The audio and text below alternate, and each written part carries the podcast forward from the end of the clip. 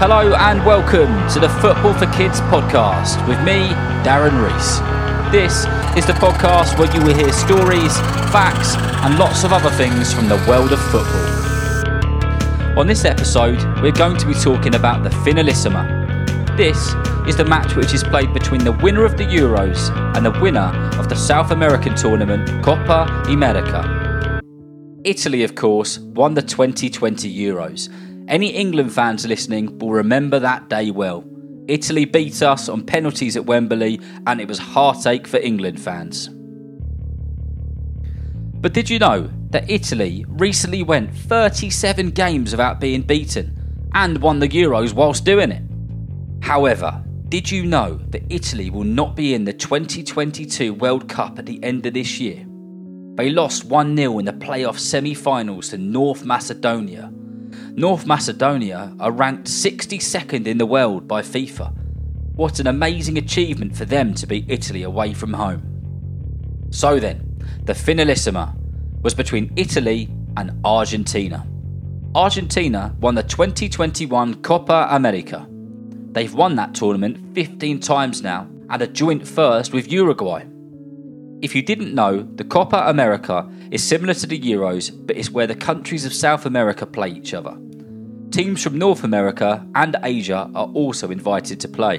The Copa America tournament is one of the most watched tournaments in football in the whole world. So, Italy versus Argentina. The Finalissima match was played at Wembley Stadium in London, and 87,112 fans packed into the stadium to watch it. That's more than two sold out Chelsea matches, or two and a half sold out Leicester matches, or seven and a half sold out Bournemouth games. That is a lot of people. I was lucky to go, and I went with my son Charlie. As we walked up Olympic Way, which some people know as Wembley Way, there was a sea of people with light blue and white Argentinian flags and Argentinian football tops. Almost all of the ones which we saw had the number 10 on the back. I bet you know who wears number 10. If you said Messi, you got it right.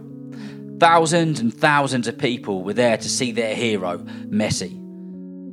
His first goal for Argentina was in 2006 against Croatia, and his most recent goal was in March this year against Venezuela. Messi has been scoring goals for his country for 16 years. Messi is what is known as a national hero in his home country of Argentina.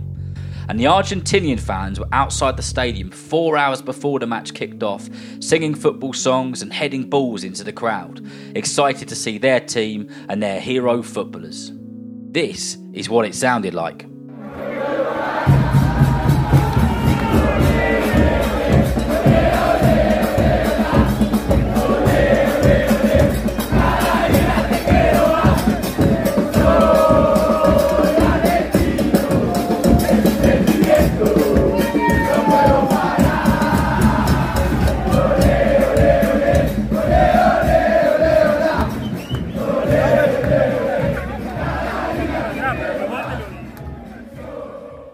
There was a lot of Italian football fans there as well, but nowhere near as many Argentinians. They really did take over Wembley. It was a very special match for one of the Italian players, though. Giorgio Chiellini, considered one of the greatest defenders of his generation, was given a award at the start of the match, marking 117 caps for Italy.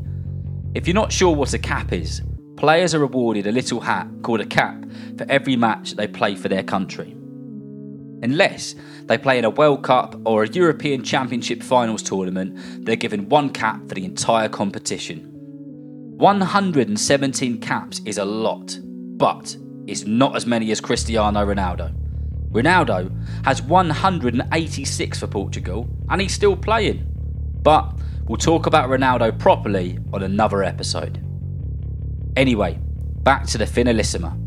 The game kicked off, and 87,112 fans were there on their feet, watching the likes of Messi and Jorginho on the pitch at Wembley.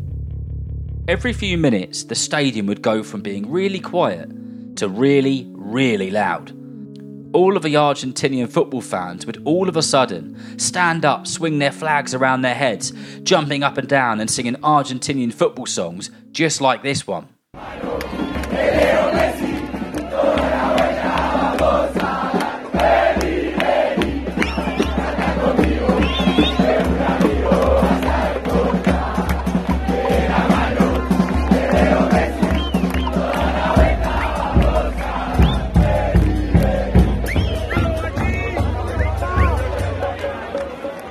Match started off really competitive, with Italy working really hard for the ball and trying to create opportunities to score.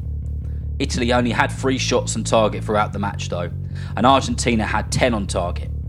The match ended 3 0 to Argentina, and the captain Messi lifted the trophy in front of thousands of fans in attendance. It wasn't Italy's night in the end, and Italy fans would have been disappointed with the score, but they'll be back stronger. Argentina are looking really fantastic on the lead up to the Qatar World Cup, which starts on November 21st this year. They're in Group C with Saudi Arabia, Mexico, and Poland. Do you know it's been 36 years since they won the World Cup? But if they play like they did at the Finalissima, they're going to be ones to watch. I hope you've enjoyed listening about the Finalissima, the Argentinian fans, and all the other stuff in this episode. If you know someone who loves football, tell them about Football for Kids. Whether you're playing football soon, watching it on the telly, or listening on the radio, I hope you enjoy the game. See you next time.